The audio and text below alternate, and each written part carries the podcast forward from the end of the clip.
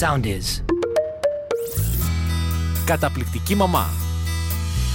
Ένα podcast με την υπογραφή της Dr. Λίζας Βάρβογλη για όλους τους γονείς που αισθάνονται ότι δεν μπορούν να διαχειριστούν καθημερινά θέματα με τα παιδιά τους. Κι όμως, μπορείς και εσύ να γίνεις μια καταπληκτική μαμά ή ένας καταπληκτικός μπαμπάς.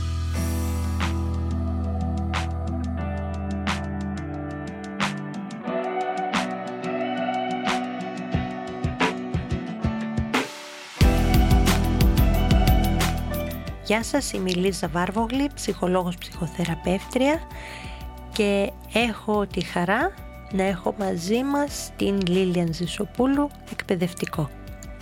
Καλησπέρα σε όλους. Και σήμερα θα μιλήσουμε για καλές συνήθειες. Τι συνήθειες μπορούμε να διδάξουμε εμείς οι γονείς και οι εκπαιδευτικοί στα παιδιά για να είναι χαρούμενα. Γιατί νομίζω χρειαζόμαστε περισσότερο από ποτέ μία δόση χαρά στη ζωή μας και η μικρή και η μεγάλη. Σωστά. Φυσικά. Τι βλέπουμε στο σχολείο; Αχ, βλέπουμε παιδιά που έχουν στρες. Βλέπουμε παιδιά που πονάει πολύ η κοιλιά τους. Αυτό το καμπανάκι που έχουμε αναφέρει σε ένα αρκετά προηγούμενο podcast. Βλέπουμε παιδιά τα οποία είναι χαρούμενα. Είναι ευτυχισμένα. Βάζω εγώ εδώ το ερωτηματικούλι μου. Ερωτηματικό, ε. Ναι. Και Δύσκολο. αναρωτιόμαστε, εμείς οι δάσκαλοι, αναρωτιόμαστε για το αν αυτά τα παιδιά έχουν καλές συνήθειες που θα τα βοηθήσουν μεγαλώνοντας να είναι ολοκληρωμένοι και ευτυχισμένοι ενήλικες. Ναι. Τους έμαθε κανείς αυτούς τους τρόπους; Ιδού η απορία. Και αυτό λοιπόν θα διερευνήσουμε σήμερα και θα δώσουμε κάποιες απαντήσεις και βλέπεις ξαφνικά πώς φορτώνουμε και το σχολείο και επιφορτίζουμε τη δασκάλα και το δάσκαλο και με άλλους ρόλους και με άλλα καθήκοντα. Αυτό που λες, το να διδάξουμε το παιδί μέσα στο φυσικό του χώρο γιατί δεν μπορούμε να το καθίσουμε ένα παιδάκι και απέναντί μας και να του κάνουμε μία διάλεξη αυτά είναι που πρέπει να κάνεις. Αυτό το πιάνουμε την ώρα της πράξης, στο διάλειμμα, μέσα στην τάξη. Και αυτό που λέει η δασκάλα ή ο δάσκαλος, ας μην ξεχνάμε, είναι θέσφατο, είναι κάτι που έχει τεράστια δύναμη και το κουβαλάει ένα παιδί όλη τη ζωή μαζί του. Και φυσικά και αυτά που λέμε και οι γονείς είναι πολύ σημαντικά και όταν ενισχύονται από το σχολείο όλα αυτά έρχονται και κουμπώνουν με έναν ωραίο τρόπο και γίνονται κτήμα του παιδιού. Θέλουμε λοιπόν να μιλήσουμε για τις καλές συνήθειες που πρέπει να έχει ένα παιδί για να είναι χαρούμενο. Εγώ θα ξεκινήσω να πω πρώτα το, το πολύ βασικό, έτσι, το οποίο είναι, η- η πρώτη καλή συνήθεια είναι οι συνήθειες, το πακέτο ας το πούμε έτσι, των καλών συνηθιών που σχετίζονται με τη βιολογία του παιδιού. Δηλαδή ένα παιδί δεν μπορεί να είναι χαρούμενο αν δεν έχει κοιμηθεί αρκετά, αν δεν έχει γεμάτο το στομάχι του, αμ, όχι τόσο γεμάτο που να ξεχυλήσει όπως λέγαμε την άλλη φορά έτσι και να κάνει με τους, όταν έχει φάει ποιοτικό φαγητό, όταν έχει ξεκουραστεί, όταν έχει ρούχα να φορέσει, έτσι όταν, έχουν, ικα- όταν νιώθει σιγουριά και ασφάλεια και δεν βρίσκεται για παράδειγμα δεν μεγαλώνει σε μια εμπόλεμη ζώνη. Έτσι, και όταν λέω εμπόλεμη δεν εννοώ μόνο εμπόλεμη με την κυριολεκτική έννοια του πολέμου, αλλά και εμπόλεμη ε, δύο γονείς οι οποίοι τσακώνονται συνέχεια μεταξύ τους και στο σπίτι επικρατεί έτσι ένας εμφύλιος πόλεμος. Όλα αυτά είναι πολύ βασικά. Ας πούμε λοιπόν ότι λίγο πολύ τα έχουμε λύσει αυτά τα θέματα, τι συνήθειες μπορούμε να διδάξουμε στα παιδιά; Για να είναι χαρούμενα. Και τονίζω τη λέξη συνήθειες ξανά και ξανά, γιατί στην καταναλωτική εποχή μας όλοι κάνουμε το ίδιο λάθος. Νομίζουμε ότι αν πάρουμε στο παιδί μας το τελευταίο γκατζετάκι που μας θερμοπαρακαλάει γονατιστό ότι αν του πάρουμε αυτό θα είναι ο πιο ευτυχισμένος άνθρωπος του κόσμου και δεν γίνεται μετά, δεν είναι. Ή αν του πάρουμε αυτό ή εκείνο ή το άλλο θα είναι ευτυχισμένο και καλά. Αυτό έχει να κάνει με τη δική μας ανασφάλεια και κατευνάζει τους δικούς μας φόβους, αλλά δεν δημιουργεί αποθέματα χαράς στο παιδί. Χαίρεται εκείνη την ώρα, αλλά δεν μαθαίνει να είναι ευτυχισμένο. Θα προσθέσω εγώ. Ας αναρωτηθούμε, μετρήσιμο αυτό που θα θέσω. Ναι. Όντως έχουμε πάρει ένα παιχνίδι, ένα γκατσετάκι που μας ζητάει ένα παιδί. Το ποθεί πάρα πολύ καιρό. Το ονειρεύεται στον ύπνο του. Ξυπνάει το πρωί και μας το λέει. Του το παίρνουμε. Έχουμε παρατηρήσει για πόσο καιρό διαρκεί αυτός του ενθουσιασμός και αυτή η χαρά; Όπως... Για πόσο παίζει με αυτό το παιχνίδι; Για πόσο πραγματικά είναι εκεί εστιασμένο το ενδιαφέρον του και δεν έχει φύγει για το επόμενο ωραίο φανταχτερό δημιούργημα της τηλεόρασης, του ίντερνετ, όλων αυτών των μέσων που μας Ναι, δείχνουν και μας παρουσιάζουν καινούρια τεχνολογικά επιτεύγματα. πρέπει και όλα να τα έχουμε, μας Ε, λένε. φυσικά. Γιατί αν δεν τα έχουμε δεν θα είμαστε καλά. Μου το είπε πολύ ωραία μια φίλη μου τις προάλλες. Μου λέει σκέφτομαι από εδώ και πέρα θα χαρίζω στα παιδιά μου το όποιο δώρο, θα ανοίγουν λοιπόν το περιτύλιγμα, θα το βλέπουν, θα χαίρονται και μετά μου λέει θα έχω κρατήσει την απόδειξη και θα το πηγαίνω πίσω γιατί μπορεί και να μην το ξανανοίξουν, μπορεί να μην το παίξουν καν. Και σκέφτηκα πόσο αληθινό γιατί το έχω ακούσει και το έχω δει στην πραγματική ζωή και κουμπώνει τόσο ωραία με αυτά που λες αυτή τη στιγμή. Άρα λοιπόν δεν είναι στα υλικά αγαθά και ούτε λέω φυσικά να τα στερήσουμε τα παιδιά μας, άλλο το ένα, άλλο το άλλο. Αλλά είναι σημαντικό πέρα από τα υλικά αγαθά, πέρα από τα δώρα και τα παιχνίδια, να τους δώσουμε αυτές τις καθημερινές συνήθειες και αυτά τα εργαλεία που θα μπορούν να τα βοηθήσουν και τώρα που είναι παιδιά και αύριο μεθαύριο που θα είναι έφηβοι και αργότερα ενήλικες, να βρίσκουν χαρά ζωής από μόνα τους. Γιατί αυτό είναι το πιο σημαντικό. Θέλουμε λοιπόν να τους διδάξουμε αυτές τις συνήθειες της χαράς. Και εγώ θα ξεκινήσω με μια συνήθεια που βλέπω ότι και από τις έρευνες που υπάρχουν γύρω-γύρω του εξωτερικού οι έρευνες αυτές μας δείχνουν τι; Ότι ο χρόνος που περνάμε έξω στη φύση, στο πάρκο, στη θάλασσα, στο βουνό, στο δάσος, ε, γύρω-γύρω δεν έχει σημασία στον ποδηλατόδρομο της γειτονιάς μας κάνοντας ποδήλατο. Το να είμαστε έξω και να κάνουμε κάτι να κινούμαστε είναι ένας από τους τρόπους, πιο γρήγορους και πιο άμεσους τρόπους να μας δώσουν χαρά. Και θα αναρωτηθώ πόσα παιδιά έχουν αυτή τη δυνατότητα; Ναι, προφανώς άμα μένουμε στην πόλη δεν έχουμε τη δυνατότητα να πάμε στο βουνό ή τη θάλασσα. Έχουμε όμως τη δυνατότητα να πάμε στο πάρκο, να περπατήσουμε, να κινηθούμε. Το κάνουμε. Το έχουμε πει στα παιδιά μας. Τους έχουμε κάνει τη σύνδεση ότι κοίτα, όταν βγούμε εκεί και κάνουμε αυτά τα ωραία πράγματα νιώθουμε όμορφα. Δεν την έχουμε κάνει. Πόσο μάλλον όταν καλέσουμε και τους φίλους μας ή τους συμμαθητές μας μαζί. Ανθρώπους με τους οποίους ξέρουμε ότι κάτι μας συνδέει και περνάμε στα αλήθεια καλά. Και αισθανόμαστε ασφάλεια μαζί τους. Ναι. Πόσο πιο ωραίο για ένα παιδί να έχει δραστηριότητες έξω στη φύση μαζί με τους φίλους του. Χωρίς ηλεκτρονικά και χωρίς τέσσερις τείχους να το περιβάλλουν. Δεν είναι στο φυσικό του περιβάλλον. Μα τι ωραίο αυτό. Άρα λοιπόν και το φυσικό περιβάλλον και λες το πολύ σημαντικό για τους φίλους. Και εδώ λοιπόν για τους φίλους θέλω να πω κάτι γιατί λέγαμε πριν για, σε προηγούμενο επεισόδιο για τις μαμάδες που ασκούν bullying σε άλλες μαμάδες και είπαμε ότι έχουν και ένα τοξικό χαρακτηριστικό και δυστυχώς μέσα στην τοξικότητα αυτών των μαμάδων είναι και το ότι επιβάλλουν πολλές φορές τα παιδιά που είναι στην ηλικία του δημοτικού σχολείου προσπαθεί η μαμά να επιβάλλει στο παιδί της με ποιο άλλο παιδάκι να κάνει παρέα. Χαρακτηριστικό. Ω. Πολύ χαρακτηριστικό. Το έχουμε δει. Ναι. Έχω ακούσει την πιο ωραία έκφραση που μου την έχει μεταφέρει συνάδελφος μπροστά στα μάτια του. Ε, Συνέβη αυτό το περιστατικό. Γύρισε μητέρα και είπε στο παιδί της, έξω από τα κάγκελα του σχολείου στο οποίο είμαι. Αγάπη μου, γιατί δεν έχεις δική σου προσωπικότητα, γιατί δεν κάνεις αυτό που σου λέω εγώ, Δική σου προσωπικότητα αυτό που σου λέω εγώ. Μμμ. πόσο αντικρουόμενο, Ναι. σύγχυση το παιδί, δεν ξέρει σε ποιον πρέπει να απευθυνθεί, με ποιον πρέπει να παίξει, με ποιον δεν πρέπει να παίξει και στην τελική που είναι η δική του προσωπικότητα, που είναι η δική του επιλογή; Ναι. Που είναι η επιλογή του πραγματικά να περάσω χρόνο με αυτόν που θέλω, με αυτόν που περνάω καλά; Ναι. Μα λέει πολλές φορές ένα παιδί, θέλω να παίξω με την Ελένη. Και απαντάει ο γονιός, όχι να μην παίξεις με την Ελένη, να παίξεις καλύτερα με την Μαρία, ξέρω εγώ. Και ποιος είναι ο λόγος; Γιατί η μαμά συμπαθεί περισσότερο τη μαμά της Μαρίας. Γιατί θεωρεί ότι, δεν ξέρω, είναι ανώτερη από τη μαμά της Μαρίας. Και ότι μπορεί να της κάνει φιγούρα. Μπορεί να θεωρεί, μπορεί, μπορεί, μπορεί χίλια δυο, δεν ξέρω. Για δικούς της λόγους όμως αυτή η μαμά, όπως λες, επιβάλλει στο παιδί Κάνε αυτό που λέω εγώ, γιατί αυτό είναι το σωστό. Το δικό μου και όχι το δικό σου. Και μπορεί το παιδί να είναι επιθύμιο, να είναι ένα καλό παιδάκι, να είναι καλόβολο. Α, μπορεί να μην είναι και τόσο κακό παιδάκι, τέλος πάντων η Μαρία του παραδείγματος και να παίξει μαζί της. Αλλά δεν είναι η φίλη του. Δεν είναι το άτομο που είχε προτιμήσει εξ αρχής. Γιατί να το κάνουμε αυτό; Θέλουμε Λοιπόν, να μπορούμε να καλλιεργήσουμε στο παιδί την ιδέα ότι επιλέγει φίλους και επιλέγει παιδιά με τα οποία θα παίξει και θα παίξει όμορφα, χωρίς τσακωμούς, χωρίς μαλλιοτραβήγματα, χωρίς υπόγεια, ας το πούμε, χτυπήματα και να καλλιεργήσει έτσι ωραίες φιλίες. Και όχι μόνο από το σχολείο, γιατί το ξεχνάμε και νομίζουμε ότι είναι ο μοναδικός χώρος κοινωνικοποίησης. Το ποδόσφαιρο, το μπάσκετ, δεν ξέρω, το μπαλέτο, ο χορός, οι ξένες γλώσσες. Όλα αυτά που γίνονται στη γειτονιά είναι πάρα πολύ ωραίες ομάδες από όπου μπορεί ένα παιδί να αντλήσει καινούριε φιλίες, καινούριε παρέες.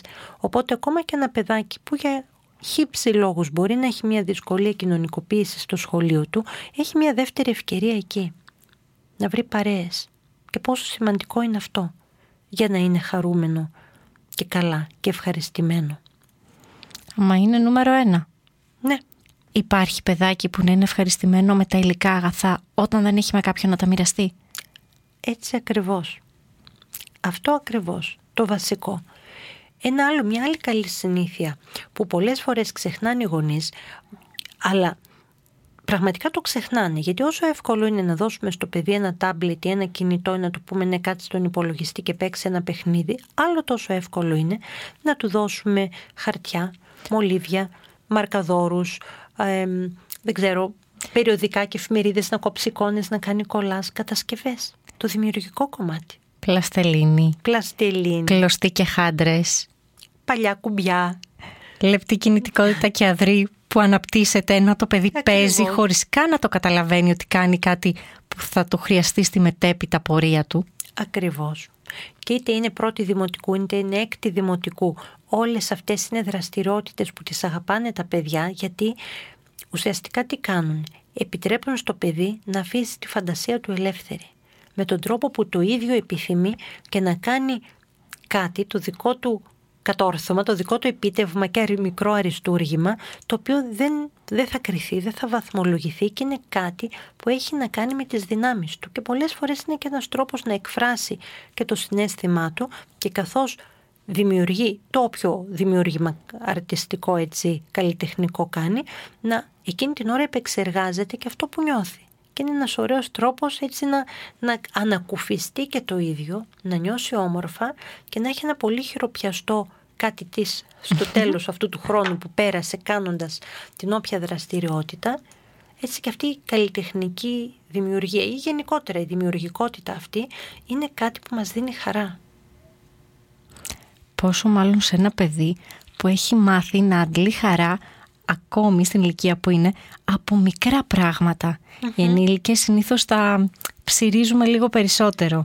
Χρειαζόμαστε ναι. αυτό για να νιώσουμε ευτυχισμένοι. Το ναι. παιδί θα πάρει χαρά όταν θα είναι σε θέση να παίξει με τα χέρια του. Να φτιάξει κάτι και να πει στη μαμά του «Μαμά, κοίτα τι ωραίο αυτό που έφτιαξα με την πλαστελίνη. Κοίτα τι ωραίο αυτό που χάραξα στην άμμο, στην παραλία». Ναι. Και θα αντλήσει πραγματική χαρά θα είναι στιγμή ευτυχίας που θα την καταγράψει ο εγκεφαλός του; Και θα την κρατήσει σαν μια πολύ ωραία και υγιή ανάμνηση.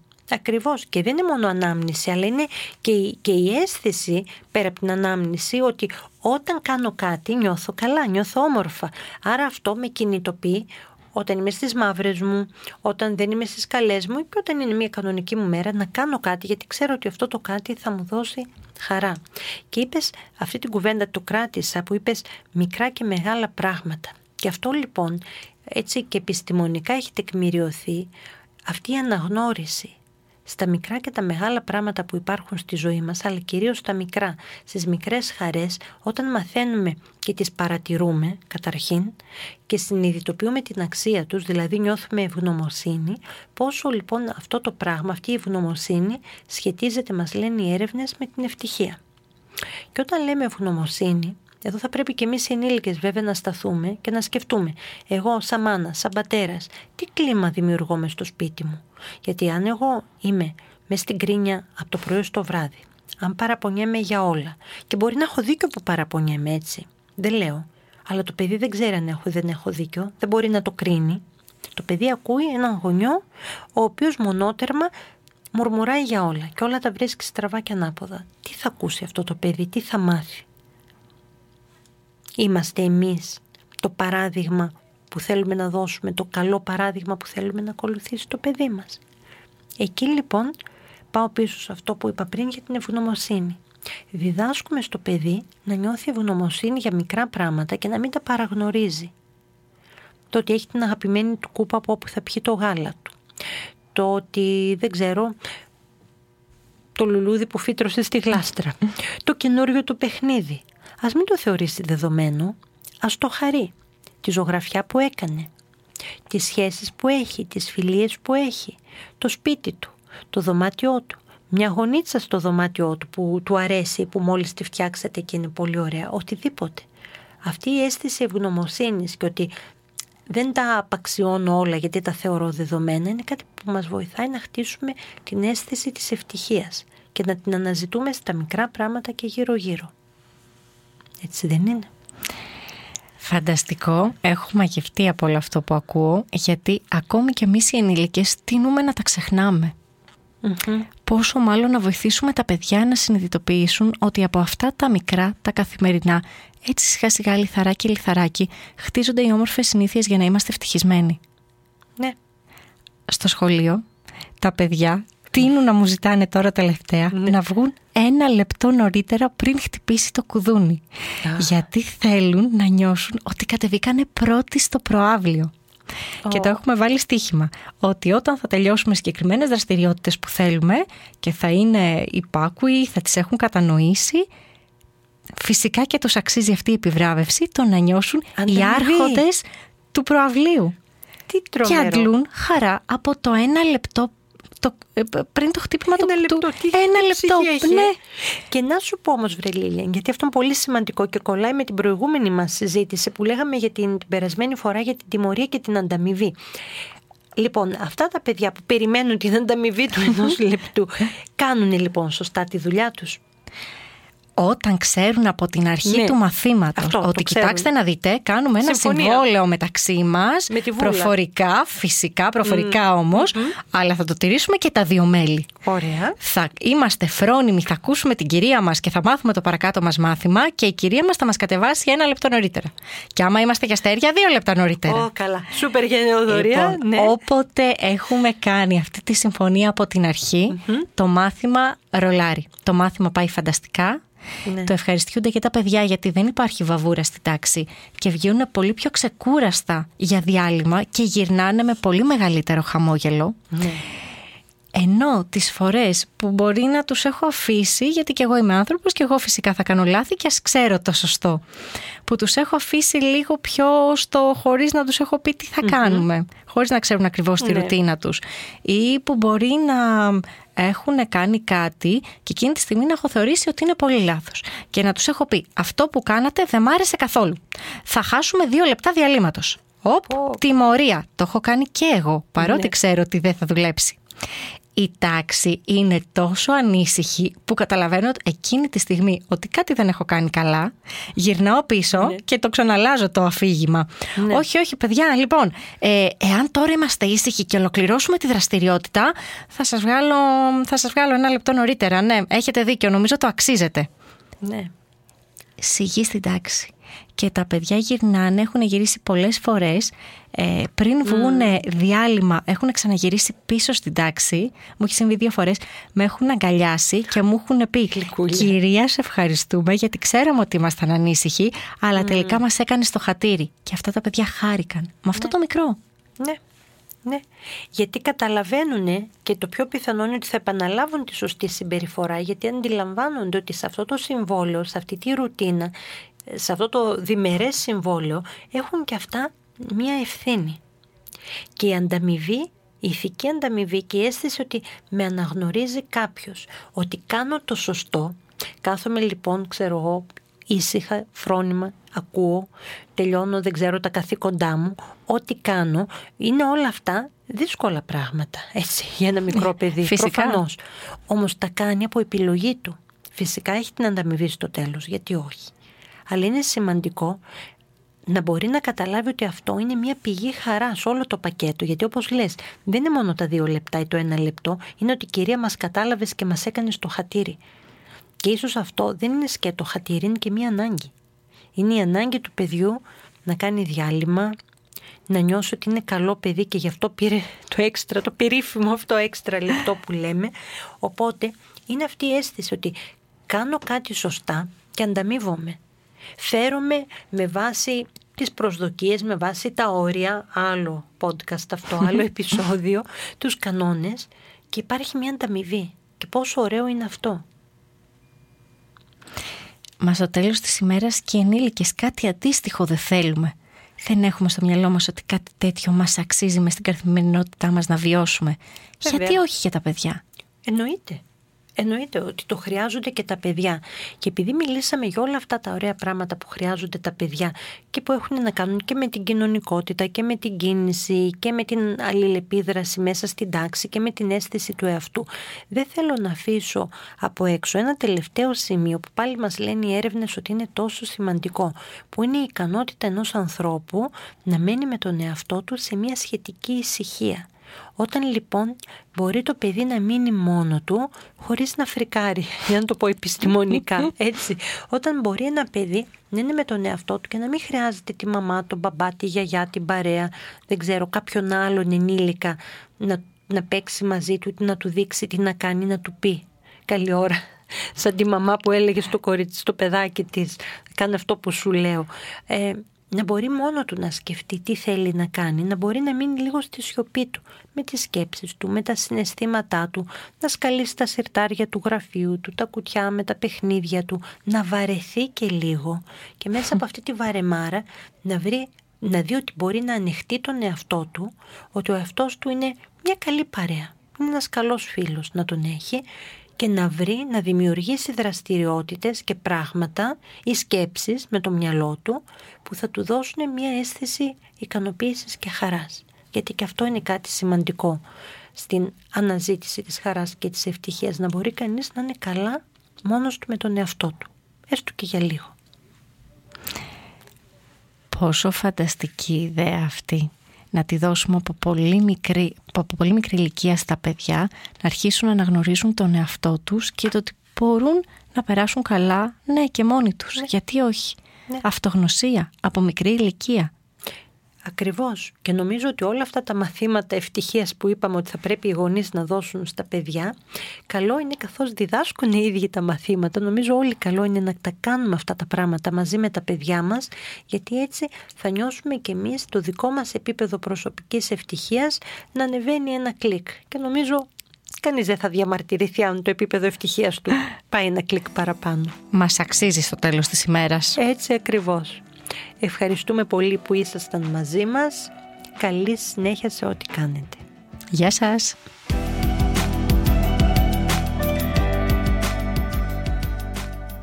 Ακολουθήστε μας στο Soundees, στο Spotify, στο Apple Podcasts και στο Google Podcasts.